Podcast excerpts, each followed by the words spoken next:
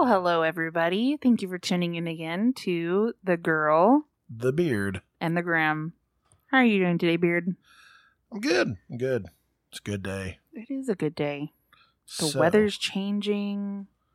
Yes, it is very fall like outside. It's it's nice. It is very nice. It was 69 degrees in our house this morning. Yeah. It was it was glorious. It, last night I we walk, I walked out of a out of a restaurant and it was nice and cool out. It was Mhm. wonderful. Mm-hmm. Makes me want to go driving with the windows down. I don't know about all that. We got allergies. That is dangerous. we take a pill for that. It's not enough. They never are. So You're killing me. eh, it is what it is. I mean, it is a good day aside from, you know, us my needing like tires on the car. Well, not me. It's a happening. Yeah. Yay, tires. Yay, adulting. So, but what do you got for us today? Because I know you got some crazy nonsense. Okay. I'm pretty sure. I do. It is the story of Derrick Todd Lee, and he is known as the Baton Rouge Killer. Okay.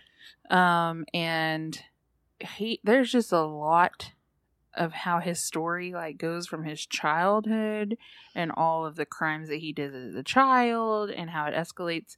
And so, um, as trying not to be here for three hours, I've condensed it the best way that I possibly can. Okay. So we're gonna hit all the high points. Make sure we get all the important stuff. Yes. Leave some of the extra nonsense. Yes. Okay. Um, so we'll go ahead and jump right in, everybody. So this is, like I said, Derrick Todd Lee. He was born on November 5th, 1968. He was the second child of his mother's four children. Okay. I th- I, I got it. I had to math that out There's for a, a second. couple baby daddies in there. um, so his mom's name is Florence, uh, Florence Lee. That is a name right there. That is the name. You don't hear Um, of Florence anymore. um, his father was named Samuel Ruth, um, and his father actually suffered from mental health issues, and he um, was actually committed to the state mental um, hospital where he attempted after he attempted to kill Florence and was charged for it. They ended up finding out that he was mentally unstable, wasn't competent, had some stuff going on there. All right. Um, and this was actually shortly after Derrick was born. Like he was only a few months old when this happened. Um, and then Florence later married Coleman Barrow. Um, he's the one that ended up raising Derrick, his older brother, and then his two sisters, which is um, Florence and Coleman had two daughters together. So that's where the four children come. and his coming. first name was Coleman. Coleman. Where did people come up with these names? That man has two last names. to me, they're very that's southern worse than Ricky names. Bobby. They're very southern names. Florence, Coleman. They're like old style I mean, southern. kind of. So my dad's aunt was named Florence, and if she were still living today, she'd probably be close to like 150 years old. She was old as all get out. All right, and she was a twin, and it was Florence and Agnes. All right. So to me, it's not necessarily a southern thing, Florence. It's a just a generational thing. That's a well, name. yeah, that too. That's a name from the last century. Okay, Mhm, that's it's an old world name. I mean, take it. My grandparents' names. She's gonna roll over in her grave when I say this because she always told me she didn't like this name, but it was Nina, which is spelled Nina. People pronounce it Nina now, but it was said Nina, Nina Lois, which is a very That's southern. southern and old name as well. Yeah, my grandfather's name was Hubert.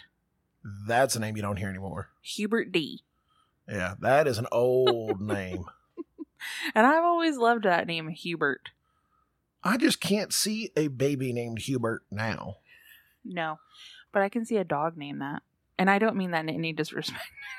right? Yeah, but it's like yeah, like like that's the thing is I feel like those names just they don't translate well into the modern day. You you don't see you know toddlers running around with the name Bernard.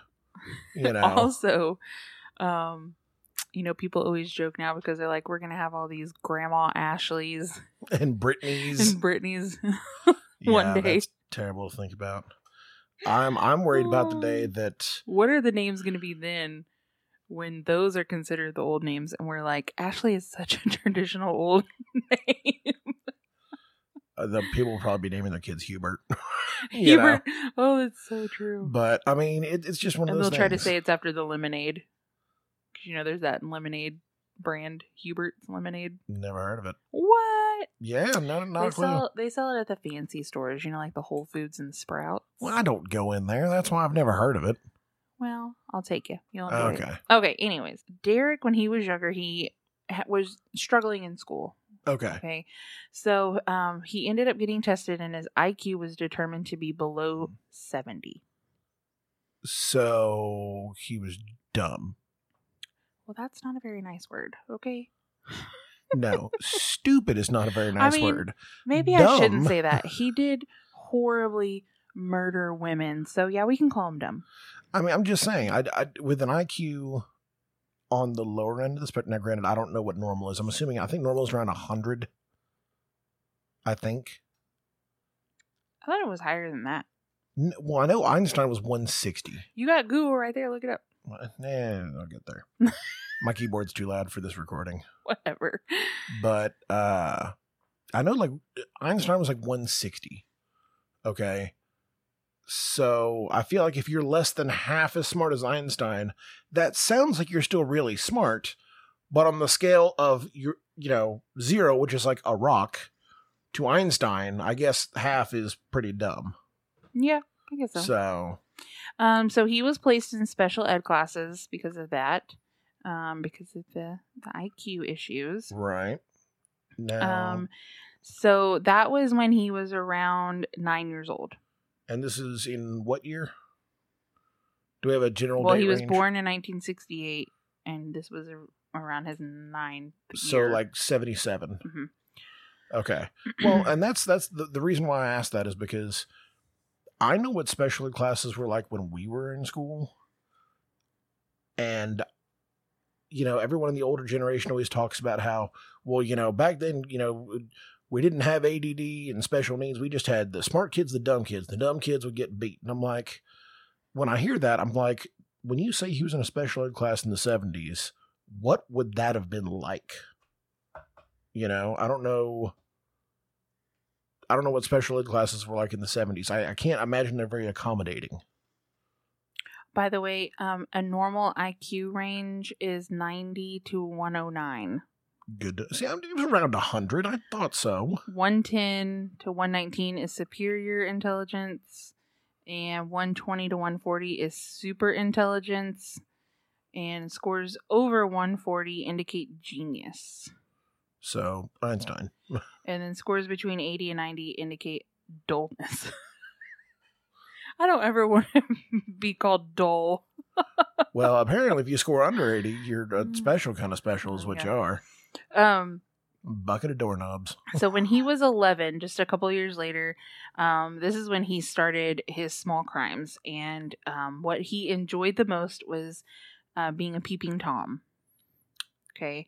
All And right so then. At he- 11 yeah so he would be peeping into neighbors windows um, and this was something that he actually continued into his adulthood. This was kind of like his main mo like i feel like 11's pretty young yeah. to be a peeping tom.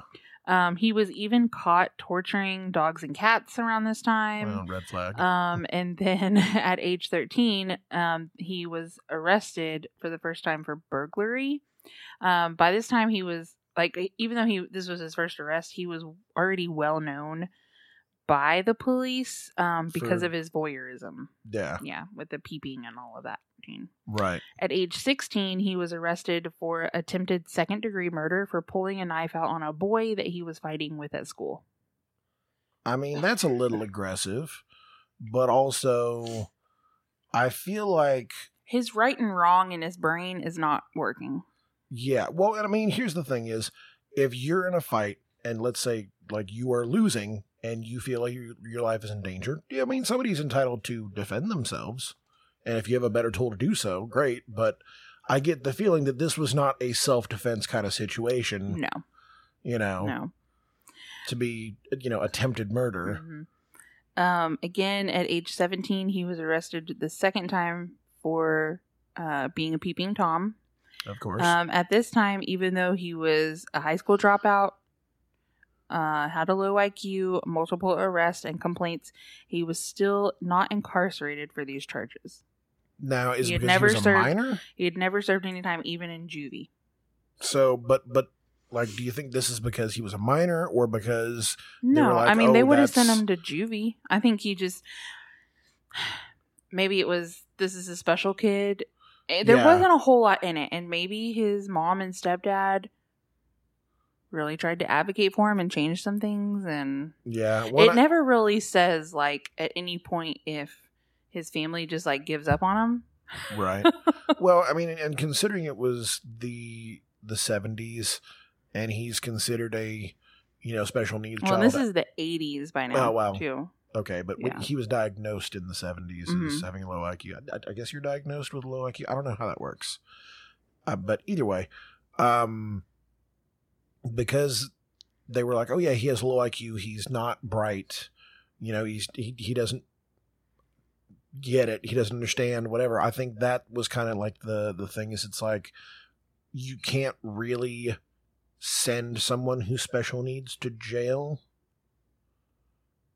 I guess. But you can, but you can put them in mental institutions. Well, you can, yeah. Mhm. But like, okay, I mean, And some low IQ can be just him not participating in school, maybe because yeah, there is some information out there that he grew up in a very rough part of Louisiana outside of Baton Rouge. And so Yeah. I don't think a lot of opportunities were made available for him either. Well, that, but you, an IQ test, from what I've seen and read and understand, is it's more of a test of cognitive ability, Right. Not so much knowledge. That's true. Like, there's no way to study for an IQ test. There's no way to get better or Mhm. smarter to to you know get a better score on an IQ test. It judges not just what you know, but your ability to process information. Gotcha. So once they realize you can't, it's like, yeah, that's that's why you know. Oh, they're like, oh, he's you know he is what he is, and we can't do anything about Mhm. it because you know, Very well. I mean, people get pushed through the system all the time just because they want to make it somebody else's problem. yeah. Well, even in today's day and age, we have you know like let's say we have an autistic kid that lashes out and hits somebody. You're not going to arrest them for assault. They don't know what they did or what happened. You know, they they were overstimulated, something happened, and we know that now. But I feel like back then it was just, oh well, they don't know any better, and they set them on down the road. So at age 20 in 1988, he met and married Jacqueline Sims. That's right. There's somebody for everybody. Uh, apparently, At age 20 in 1988, he met and married Jacqueline Sims. so somebody married this man. Somebody not only married him, but slept with him because they had three children. Timeout. Does she know his history? Does Um, she understand who he is and what he's done in his past? We'll talk a little bit more about that later Okay. because the rest of his crimes, we'll get there. Okay. Um, so they had three children, uh, named Derrick Jr., Doris, and Diedrich. Um, soon after they married, uh, Derrick ended up pleading guilty to an unauthorized entry of dwelling, which is a fancy term for Breaking and entering. yeah. Um, so in 1993, Lee and his friend broke into the home of 73 year old man. They beat and robbed him, and they both uh, served one year for these crimes in jail. Okay. So at that point, he's he he finally went to jail. Yes, Okay. yes. Now, how bad did they beat this old man? Um, he he lived, but they beat him. It, it was pretty bad. Yes. Uh huh. Um, so in 1995, Lee is arrested for peeping Tom again. He was also arrested for stealing from a Salvation Army. And then in 1997 to 1999, he's arrested several more times for uh, peeping Tom and stalking. So at this point, he's got quite the rap sheet, and Yeah. he's This is Yeah. um, basically like 10, 11 years into his marriage. He has these kids, everything, and he's still doing these crimes. Right. Um, even though all of this, I mean, even through all of this, he still seemed to be a family man. So this kind of comes back to his wife because she stood by his side the entire time. Like she didn't ever question it. She thought that he was not doing the things that the people said, which I'm like, you're not gonna. I mean, I don't want to say this because people serve time for not doing crimes all the time, but it's like obviously there's a pattern here if he's still continuing to get arrested Yeah, over and over I- and over again. Well, not only that, I feel like if someone once said, you know, oh, he he was caught as a peeping tom one time, it's like that's not that's a lot of hearsay. You Mhm. can't uh, you can't be Mhm. sure, uh, you know, of the whole situation. But after it's been said time and time again for years and years, and he's been caught by multiple people that Mhm. don't know each other or you know don't don't know his history, and they just go, "Hey, this dude was randomly looking my window while I'm changing or whatever." It's like that's that builds a pattern, and that's Yeah. less of a coincidence. Yeah, so I guess like he would take his family out all the time and they had like fam uh Friday night dates and like all of this. Um he worked in construction during all of this time too, like off and on. Um but you know, he wasn't perfect and he would also cruise all the local bars and he began an affair with a woman named Cassandra. Okay. One night after uh, him and her had been drinking, um, he ended up assaulting Cassandra, and she pressed charges on him and spent. He ended up spending the next year in prison um, until February 2001. So he gets out of prison at that time um, for the assault on Cassandra, but then he was put on probation and he was on house arrest. Now is it pr- probation or parole? Parole. Okay. But he was on house arrest. Gotcha. So at this point in his life, he's been a peeping tom, a burglar. hmm He's assaulted people, hmm and most recently, he's assaulted the woman he was having an affair with. And when he's on his house arrest, Okay. he ends up assaulting his wife, but she, like the police, tell her to press charges, so she does, and then she ends up dropping them. Oh, okay, of course. Which you know, a lot of times, like the the police still have a right to continue to press those charges, and I Yeah. I don't know why they didn't. Again, I I don't know. That's that's I think something it's still that just I feel. kind of pushing him off into some, making him somebody else's problem. I, I I've and I've said this before. There's a lot of times where I've seen in different cases where it's like I hate to use the term, but it's it's a cop out where the police just go, eh, we're not going to deal with it. It's too much Mhm. paperwork. It's too much of a pain. We don't want to mess with this. Somebody else will deal with it later. hmm So okay, so this puts us in 2001, Okay. right? Now it is believed, um, whenever he's caught later in 2002, I believe. Okay. We'll get to it. They end up starting putting like he ends up talking, and they start putting together some cold cases. Wait.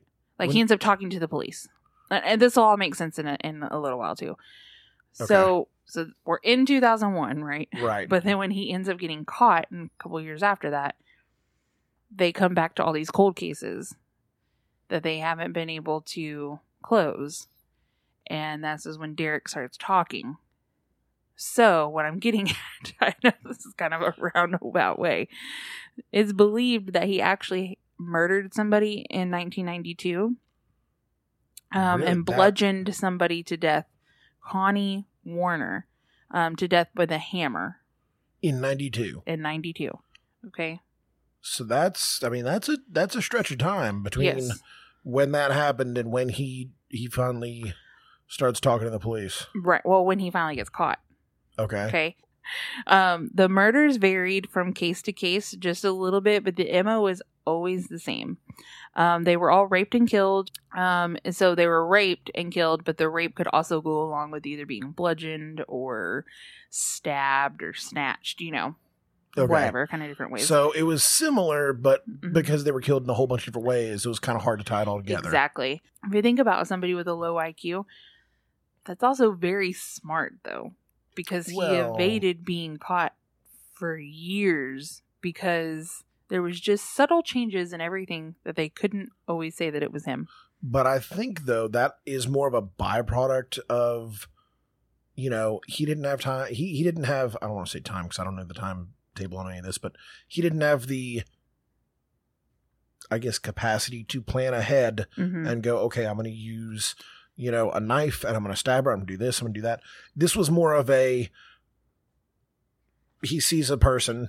He decides, I'm going to rape and kill that woman and he does and some of grabs them in the like nearest thing to him, which may be a hammer, it may be a knife, it may be a brick, it may be whatever. well, and like some of these were done in the daylight, Like brought like middle of the day. middle of the day. So, excuse me, I'm wheezy for sheezy. Um, all of his murders also seemed very personal and passionate.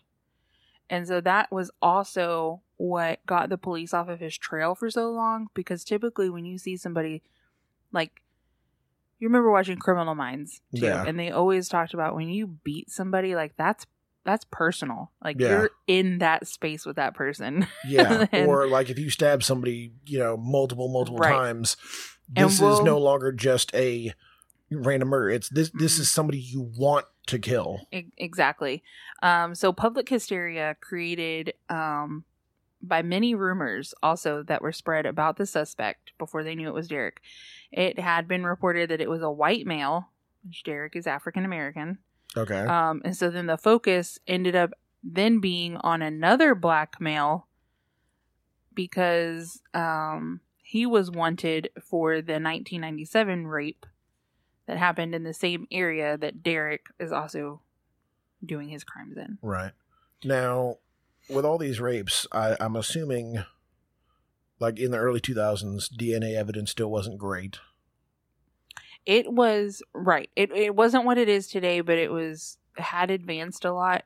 It it was more that they had the technology to take the samples and everything and store them properly at this time. Okay. And so um, we'll see that that actually comes into play when he is arrested, and that's where like these cold cases come into effect too, because that's when they end up putting Two and two together Two and two about the whole thing. Yeah. because still at this point like they had the DNA and yeah they could since he was in the system and they have his DNA on file because of that they still I imagine it was a huge backlog Yeah. to test all of those two to see if they had already even caught the person you know Well, and and see that's the thing that makes me wonder because I feel like the further back in time you go, the easier it was to get away with a crime. Because nowadays, you know, like a, a crime scene, they have scientists and technicians that come out and they take samples and they, you know, Mhm. they do all this work on, you know, in the forensics field and all that. I, I feel like, you know, you go back to the, the roaring 20s, you know, it's like a cop walks into a building, hmm, there's been a murder. and it's like they look around and they're like, let me put my hands on everything yeah, they're they're picking up things and looking at things, and then like some beat cop is like, yeah, sir, there's a pool over here of you know blood. All right, there's a footprint in it oh, Yeah. damn that was mine we have footprints. We have you know the. I mean, I, I assume they did fingerprints back then at and least. you know but- somebody was named Sully exactly, you know. but it's like you have all these things, all this evidence, and these these cops be like, "So I have a hunch," and it's like, "What?" yeah You know? absolutely As they smoke three cigarettes in the crime scene, putting them out on the body and whatnot. You know, uh-huh, like uh-huh. because it. I feel like the twenties was this wild west, you know, of of And not crime. just the twenties. This happened up into into the eighties. Well, I know, sure. but the the twenties is like the right. the picture I get, you know, like the old black and white murder dramas. Meh. Meh, see, meh. you know it's just like i don't understand how we ever caught criminals ever unless like uh, unless you were still there when the cops showed up you weren't getting arrested We'll have to do some stories on some old cases like that because um, the Morbid podcast has done a few of them, yeah and it is really cool to listen. And uh, Bailey Sarian has done a couple too about like I think it was like the chocolate murders. I think they happened here in Texas. This lady was like trying to poison people, and she wasn't very smart about it. And they were like, "Well, um, the printing press person saw you come here to print these labels of the chocolate," and she's like, "I don't know what you're talking about." Oh, it's so funny. We'll have to do some old cases like that Yeah, because I love all the and like old Hollywood cases. But yeah, it is kind of true too because if you think about like the Black Dahlia, yeah, they collected a whole bunch of evidence on that, and they still technically have it listed as an open case with uh, LAPD. the Black Dahlia, the Zodiac Killer, Jack the Ripper, all these really high profile cases that have never been solved. That like if this stuff happened today, they they wouldn't have been serial killers. They would have been one time murderers. Right. You know, I mean, granted, the Black I mean, Dahlia wasn't a serial killer, some. but We still I mean. have some serial killers, but I think in order to be a serial killer, you definitely have to ramp up your speed because you are going to be caught pretty quickly. Yeah, either that or you have to be insanely intelligent Yeah. and and really push the limits even of today's forensic technology. Alrighty. Well, we digress, everybody. Sorry, I my my ADD pills have worn off, so I'm off on tangents. So we're going to go through a timeline of the murders that he was definitely confirmed to have committed. Okay, so there's more than this, but these are the for sure ones. There's suspected more of it. Okay, And the reason why they don't really end up finding out is one, he doesn't talk about them very much, and two, he ends up um, dying. okay. Well, let's not ruin the end. So let's hear about these murders. Um, okay, so in 1998, Randi, and this is they're all female, by the way. Okay, Um, Randy Me Brewer. Okay. I apologize right now. Um, she was abducted on April 19th from her home in Zachary, Louisiana, which isn't very far from Baton Rouge. April nineteenth of when? 1998. Okay. You got me confused. Well, no, you just said April nineteenth, and I was like, did you already Well, say the I year? yeah I did. Okay. Again, my ADD pill. I'm I'm all over the place. Keep, keep, going. So her body was never found, but DNA evidence that was tested in 2004 named Derrick Lee as her murderer. And this was actually after he was convicted. Okay, okay, Okay. So, um, the next one in 2001, Gina Wilson Green was found strangled in her home in Baton Rouge on September 24th. Oh my God, today's the anniversary, 20 years ago. Oh wow, yeah. Um, police linked DNA with a suspect in 2002, but the link did not end up having a name until Derrick was captured. And they Gotcha. took more samples of his DNA. Gotcha. Okay. Which that's the other thing too that I found like watching some documentaries about DNA is also when they first started with the technology. You know, now they don't have to take as big of a sample and they can get everything they need. Yeah. So before they would like take a swab of something and then use that whole one swab instead of cutting it Yeah. into multiple ones and then it was like, well, we used all of our resources We and it came back swab. negative like, you know.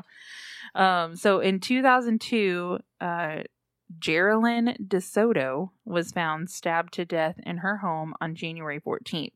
Um, she um, had just registered that morning as a graduate student with LSU, um, and her murder was linked to Lee by fingernail scrapings that were later tested. Okay. Um, in May 2002, Charlotte Pace, um, her body was found in her Baton Rouge home, and she had been stabbed more than 80 times and practically decapitated by the cut on her throat. So that's where the whole crime of passion thing comes in. Yes, yes. Um, and this is actually uh, one case that he was actually uh, convicted on is the Pace case. Okay. Um, in July 2002, uh, Pamika, again, I am so sorry, Kinamore, she was abducted from her home in Baton Rouge, and her body was found 30 miles away in Whiskey Bay off Highway 10, and her throat was also slashed. Okay. So then, so at this point, there's kind of a pattern, a, a little bit Mhm. starting. Yeah. Excuse me. Um, and on July 31st, 2002, they get a possible ID on Derrick, but they think that this is when they put out in the news that they think the serial killer is a white male and drives a white pickup truck. Neither of those are Derrick. Of course. Um, and so on November 21st, 2002, uh, Trinisha Colm, so sorry, was visiting her mom's grave when she disappeared. Could you imagine? That'd I mean, be just being like rough. snatched in the daylight, literally at a at a cemetery. Um, police found her car nearby in the cemetery, and three days later, a hunter found her body dumped in the woods. Um, she had been beaten to death, and DNA found at the scene uh, matched DNA that was found on the Gina Green case, Charlotte Pace, and Pam Kinamore. Gotcha. Okay. So this is where they really so this start is where they start realizing okay Yes. this is a serial killer for sure Mhm. this is dna evidence linking four different bodies to one person Yes. And I also know, and I'm thinking of the whole white black thing. I believe DNA is so advanced now that when they do run it, they can tell. yeah they can tell Mhm. uh I don't think it comes back as quickly but yeah like or 23 what race. yeah but like 23 and me they can tell Right. where you are from geographically and based on that you can get a, a reasonable idea of what Mm-hmm. race someone is what they will look like to a degree Gotcha. you know Okay. and so that that would be so really since- obvious today Since this was such a big case and this really scared a lot of women in the area, you know, with just being like snatched in the daylight, yeah um, self defense classes in and around Baton Rouge were like sold out. right They were packed. Women were getting um, concealed handgun license, you know, self defense classes, like doing anything they can to stay safe because yeah they didn't know it was like any man, whiter, any white or black man. could have been the this, this Right. assailant yeah and you know, the white, the white Ford truck, that's a pretty Again, popular truck. yeah in the in the american south saying that oh yeah they, they drive a white ford truck it's like so does Mhm. everyone and almost every company on the in the entire south uses white ford trucks like that's that that's not a descriptor at this point that Right. doesn't limit it to anybody So on March 3rd, 2003, Carrie Lynn Yoder, she was a 26 year old grad student from LSU, disappears. Um, she had actually been unloading her groceries from her car and he snatched her up while, like, in the daylight while she was unloading her groceries. 10 days later, a crawfish farmer found her body in the Whiskey Bay um, crawfish right fields, patties, Yeah. whatever you want. crawfish patties that's a whole different thing that's a burger honey no uh I, I believe there's crawfish ponds Okay. I know we've seen them when we were Yeah, traveling. when, when you're running up and Yeah. down I 10, if you've ever been on I 10 in southern Louisiana, if you look to either side of you, there are these very shallow, basically fields of water, and you'll see like a little red cylinder sticking up out of the water every couple yards throughout the field in lines.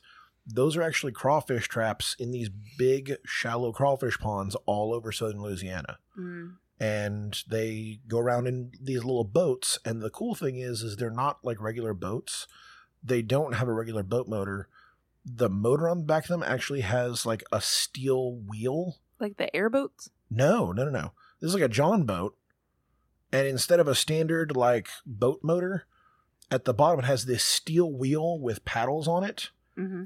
that actually like works like a foot and walks it across the bottom of the pond Things you may know, or whatever that thing is. Things, the, the more you know the more you know. well Anyways, I think it's cool because it demonstrates a how shallow that water is.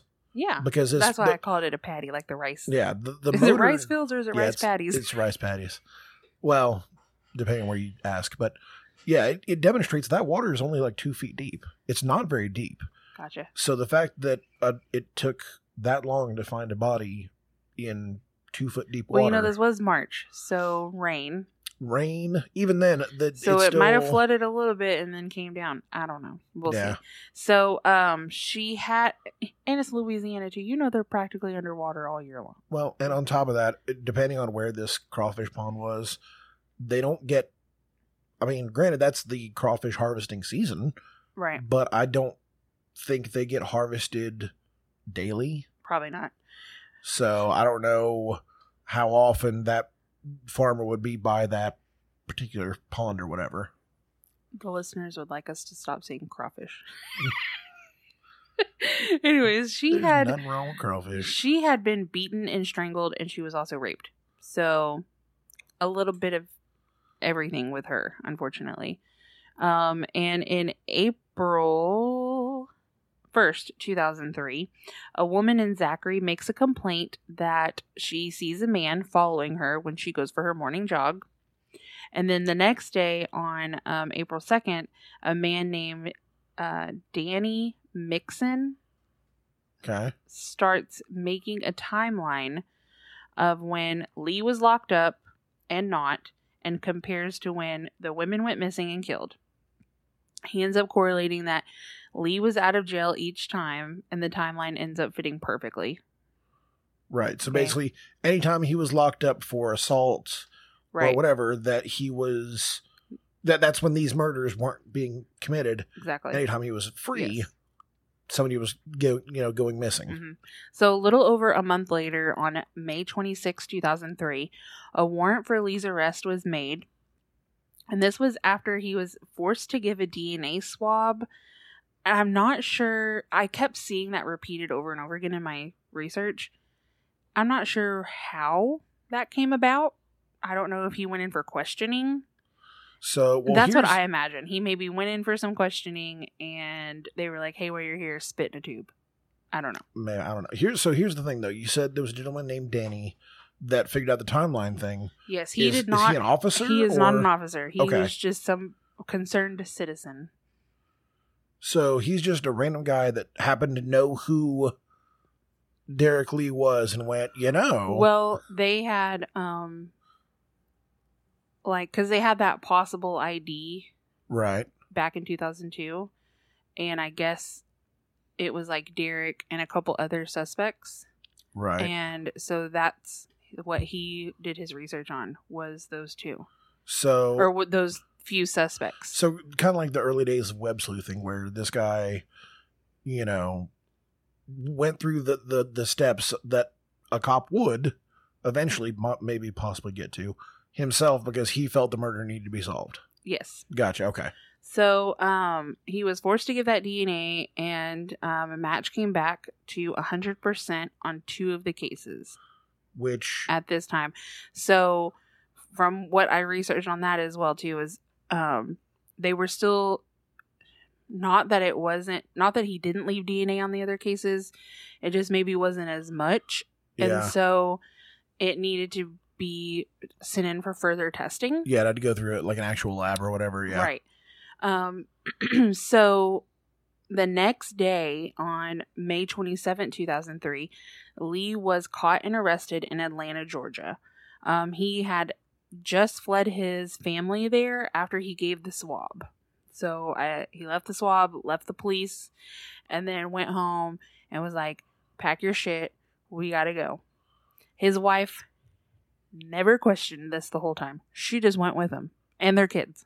Well, okay, so um, the way I see this kind of happening is evidence started mounting up to suggest it was him, and Baton Rouge PD or the sheriff's department, whoever was in charge of this investigation, went and got a subpoena for a DNA test. To where basically it's like once the court says, "Hey, you have to provide DNA for this test," and it's either con- Mhm. going to convict you or clear your name, you don't really have a choice at that point. And I think that's what they mean by s- saying he was forced into it because Yeah, okay. yeah, without a subpoena, I don't think they can just say, "Hey, you need to spit in this tube, or we're not letting you go," right. because that that's not how that works. Um, so initially he was charged with only Carrie Lynn Yoder's murder. Um, however, by early June, he was also uh, accused of the rape and murder of Green, Pace, Kinamore, and Colomb. Um, and so that just means that that DNA testing that had to be sent off finally came back and it matched. Yeah, Um, following the release of Lee's vast criminal history, the residents of Baton Rouge were shocked that he was never suspected um, initially in the Baton Rouge mur- murders, um, especially when the focus was changed to a man of color in March of 2003. Now, the police says he was, especially after that, when it, you know, Yeah. said that it was a man of color in 2003 right. you know, it's just I think it's just upset it's upsetting because you've been so scared for all this time and you feel like he was right there, but But again, it's it's like what we talked about in a lot of different episodes. Specifically, like the one I remember is like the 9-11 episode. Hindsight is twenty twenty. you can look back and say, well, it's obvious all these different things mean it was that Mhm. person. But in the moment, you can't just go wildly accusing people of murder, you know, and saying, "Oh, well, it was it was this guy," you know, or we we need to we need to really push on this guy because it could have been him. Mm. Because if you have a vague description of a person in a city as large as Baton Rouge, you can't really just nail it down to one or two people and say, "Well, it's got to be one of these two. We'll just arrest them both and figure it out." That's not how that works. The task force was also heavily criticized because Lee had been overlooked after being brought to their attention by the Zachary Police Department in 2002. The Zachary police suspected Lee in the murder of 41 year old Connie Warner, and that was the 1992 case. Gotcha. Okay. Um, and the disappearance of 20 year old Randi Merber, Meber, I'm so sorry, in 1998. How's it spelled? It's M E B R U E R. You know I'm bad with French style names too. Yeah, that's that's one even I can't help you with. Um, despite the mistakes made in the case, the task force was actually congratulated for their work in catching the killer. Uh, of course. Um, after Lee had been taken into police custody, the police, with the help of the FBI, immediately were focusing on trying to locate his estranged wife, Jacqueline, um, and the couple's children. it was hoped that Jacqueline might actually be able to provide some clues into Lee's behavior and whereabouts during the crimes, um, but family members that were questioned about where her whereabouts ended up saying that um, they believe they hadn't heard from her, but they believe she was hiding out of fear, and they don't believe that she would actually have any additional information because he just he kept like she never knew anything before when he was arrested in their marriage early on. Yeah, like he hid it all from her and basically just made it a a, a, point of no conversation over Mhm. it. Family members of Jacqueline um, claimed that she lived in denial of her husband's transgressions, um, which included the stalking, peeping into windows, and the infidelity. Um, according to um, Ned Randolph, he wrote a piece for The Advocate. Um, Jacqueline's aunt claimed that she was afraid of her husband, and at one point, against her wishes, he had a mistress living in their home. So hang on, he time out, time out. he was that i'm just saying some of this some of this research i had you can't tell me that that mother effer's iq was 70 He lived in his house with his wife and children mm-hmm and had his side chick move in. mm-hmm it doesn't say if it was cassandra or anything um, or who it was it doesn't name her but Like that's Yeah. I either either he has a higher IQ than he let on and he intentionally dumbed himself down in his younger years when they did this Mhm. IQ test or or it is also possible that the woman he married is also a box of frickin' rocks she has to be because there is no way like you'd get mad if I came home with another animal. If I bring a woman into this house and go, "Hey, I'm going to be uh, sleeping with this woman on the side and she's going to move in with us." You and her would both be burying me in the backyard. That's how that works. i've been thinking about setting my house on fire that's what it made me think of. Yeah. But I don't understand how you make the jump from you know l- living in a small town being you know tested for an IQ uh, your IQ and finding people finding out that you apparently have the intellect of you know toast a, a potato and all of a sudden now you're a criminal mastermind who managed to let to get your wife to let your mistress move into the house with the you uh, just how I don't know. But um, let's move on. So Okay. Jacqueline and the children um, initially couldn't be traced, but they did find, eventually tracked him down in Chicago in June 2003 um, by the FBI, by the way. Um, investigators were interested in Jacqueline not only for questioning purposes, but they also needed her consent um, so that they could dig up areas of the property of one of their former residences. well if they no longer live there why do they need her permission I don't know. That doesn't make any sense. Just looking. I'm just looking at the research. Unless she still owned it, they don't need Maybe they did. Maybe they were renting it out. Maybe they're talking about the residence they fled from. I don't know. I feel like then that there'd be a paper trail if they were like running it out or something, and they would have been able to find her a lot sooner.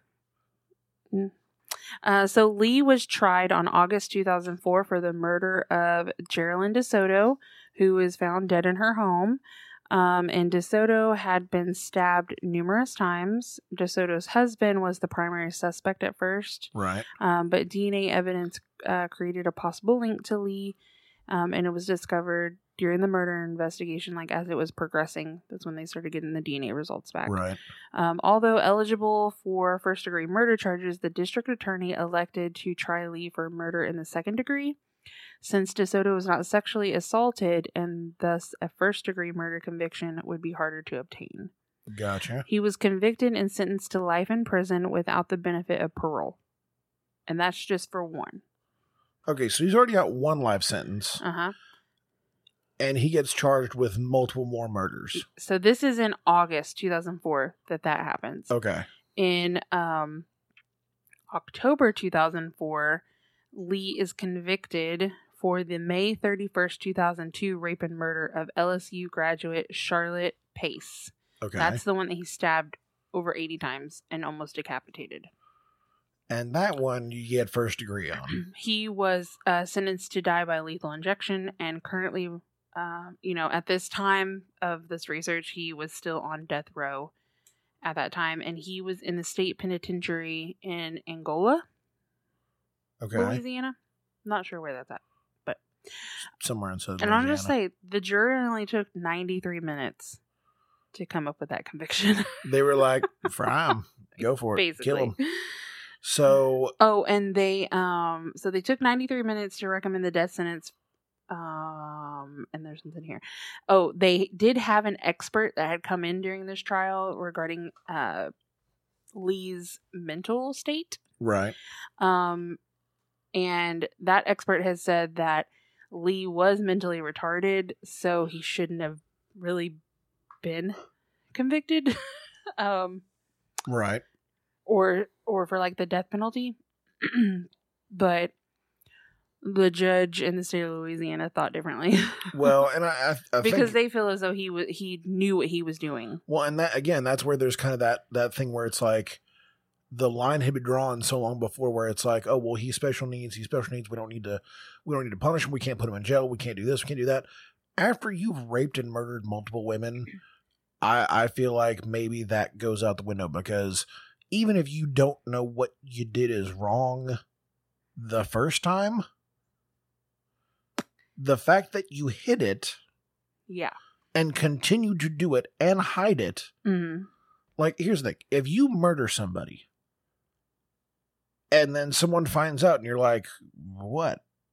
And you genuinely don't understand that it's wrong, I could see that defense. But to hide it all the all this time, obviously you knew it was wrong. Right.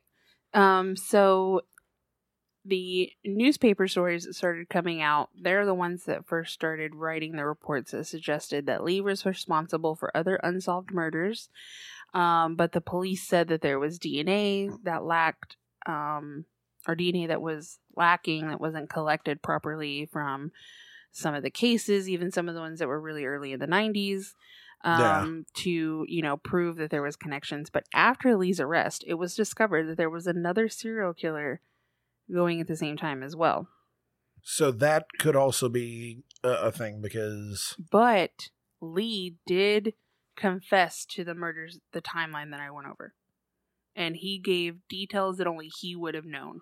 okay to the to the first those five victims. Yes, Okay. yes, So how many is it? He was convicted of five. he was only convicted of two, Okay, but he was. How do I- but the DNA evidence came back later that linked him to the other ones and he had also he had also confessed that he had done them okay, so he's definitively linked to five. yes How many are speculated to be murders that he committed as well? they don't have a number Okay, but it, it are we talking double digits? I don't. I really don't know. Okay. Um, so the other serial killer was Sean Gillis, and he was operating in the Baton Rouge area. I don't know what they say, operating, um, in this in the Baton Rouge area at the same time as Lee. So, I would like to do a future episode on him as well. Okay. Because it seems like, and I, I don't know for sure if this is a thing, but we've now talked about two separate areas of the world. Uh, one with Dr. Shipman, and now with this case, where there are multiple serial killers in a singular town Mm-hmm. within a similar time period. Mm-hmm. And I don't. Is that a phenomenon, do you think? I, I I guess we have to kind of put some data together and kind of see if that makes sense. But I, I feel like there are usually more than one serial killer in one place at one time for some reason. Yeah. Uh, I I don't know. Something in the water. Who something knows? in the water. But um, so Derrick Todd Lee died on January 21st, 2016. He ended up passing away of heart disease at a hospital in Louisiana. Um, and he was still waiting to be executed. So he was still on death row. Yeah. And died of natural causes. Yes. Yes. I mean, I'm pretty sure that the He state of like- Louisiana is they don't really care how he died as long as he died, but I feel like there are going to be some people that are upset that he wasn't executed, quote unquote. Yeah. Um, so I'll just end with this little story. In November 2018, his youngest son, Diedrich Lee, was arrested for negligent homicide um, for killing 16 year old Valent- Valente Brooks. Um, officials say that Brooks was fatally shot at a residence in Clinton, Louisiana, just two days before his birthday. Initially, there was confusion surrounding the circumstances of the shooting as investigators were hesitant to call it a homicide, um, and that the shooting was still under investigation.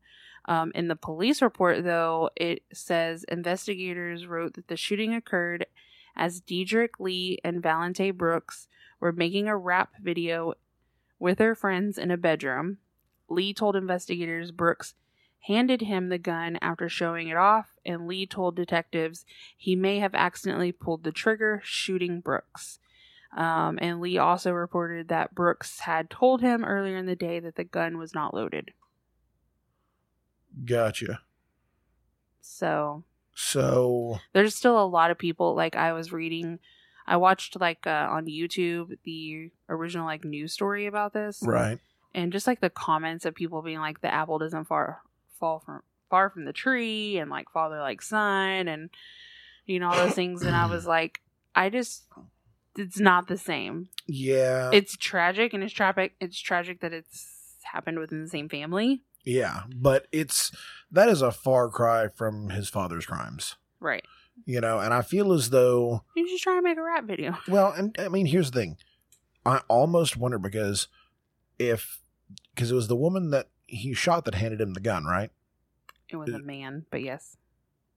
Oh, okay. I I don't know. Louisiana man. Well, I thought you said he shot his girlfriend. I'm confused. No. No. He was a man. I need a nap. Anyway, so the the person who he shot was who handed him the gun. Yes. So that tells me one of two things. Either one, obviously he probably didn't have a whole lot of experience with the firearm in the first place, hmm but he didn't check himself if it was loaded. And you know it had He to. was told it was unloaded. it was a parent's weapon, from what I understand, because Valente Brooks is only 16 years old, and Lee was had just turned 19. Yeah. I'm wondering if it was like either Brooks told him, you know, hey, you know, we can use this in the video. It's my dad's, whatever. It'll be cool. Tell, you know, told Lee that it was mm-hmm. unloaded. Mm-hmm. you know, accidents happen kind of thing. But I also wonder if it's like, you know, that's that's if we follow the storyline that he told the police.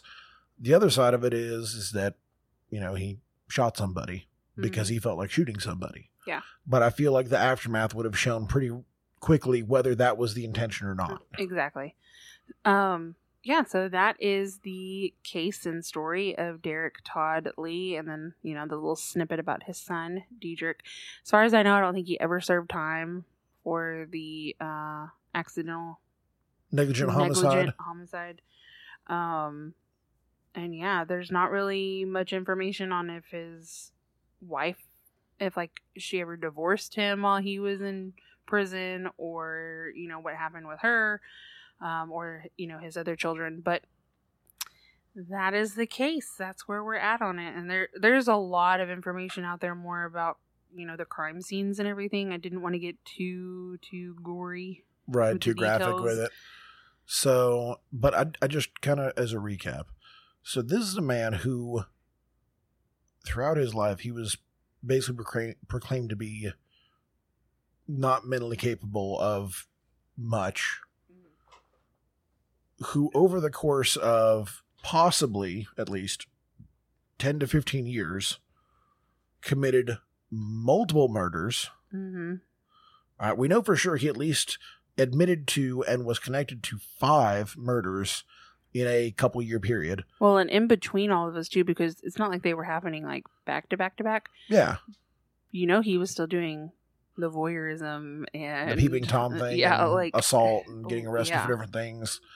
So, yeah, I feel like either he is a secret genius. I can't even really. I don't want to say genius, but he's secretly more intelligent, and he did a lot to do these crimes, or he really was mentally handicapped with that low of an IQ, and he somehow managed to blunder through the perfect storm of murder and voyeurism and assault and yeah, something. that to me is the most in- interesting part because if there are people that are willing to testify that he's mentally handicapped and then he couldn't be smart enough to pull all this off, you know, by planning it, hmm that is the most ridiculous perfect storm of nonsense to ever happen. Yeah, absolutely. That it could go on for that long.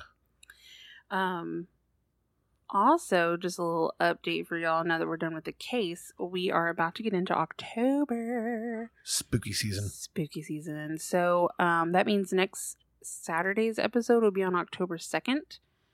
Um, and if anybody has any like ideas or anything they want us to cover, I know I'm going to cover Candyman story. Um, we'll probably have a ghost story in there at some point. Um, I've got a few ideas I want to tackle, but we'll, but we'll yeah, see so how we'll the have a good goes. a good four episodes in October that we'll be able to come out with with some spookiness yeah, a little bit of dash of spooky. So, but yeah, send us a a message on Instagram or you know, if you know us personally, reach out to us that way and let us know of any ideas that you have. We would love to hear them. Even if we aren't able to cover them all in October, it will definitely give us something to um, you know, continue the year with and yeah, kind of pepper into the year in between the, the true crime if there's some other spooky stuff we need to look into. hmm absolutely. Well, we really appreciate y'all joining us today and listening to our case and all of the love and support and shares that we've gotten. What do you got, Beard? So, well, I was just going to say, as you get along, uh, make sure you check us out on Instagram for pictures and other information from today's show, as well as updates on future shows. Um, it's. I gotta go. We gotta go adult now, unfortunately. unfortunately. but, But- we appreciate it. Oh, I'm sorry, I cut you off. No, you're good. Go ahead. You go ahead. You hang up the phone first. I just wanted to thank y'all for listening to The girl The Beard. and the grim. Y'all have a good one.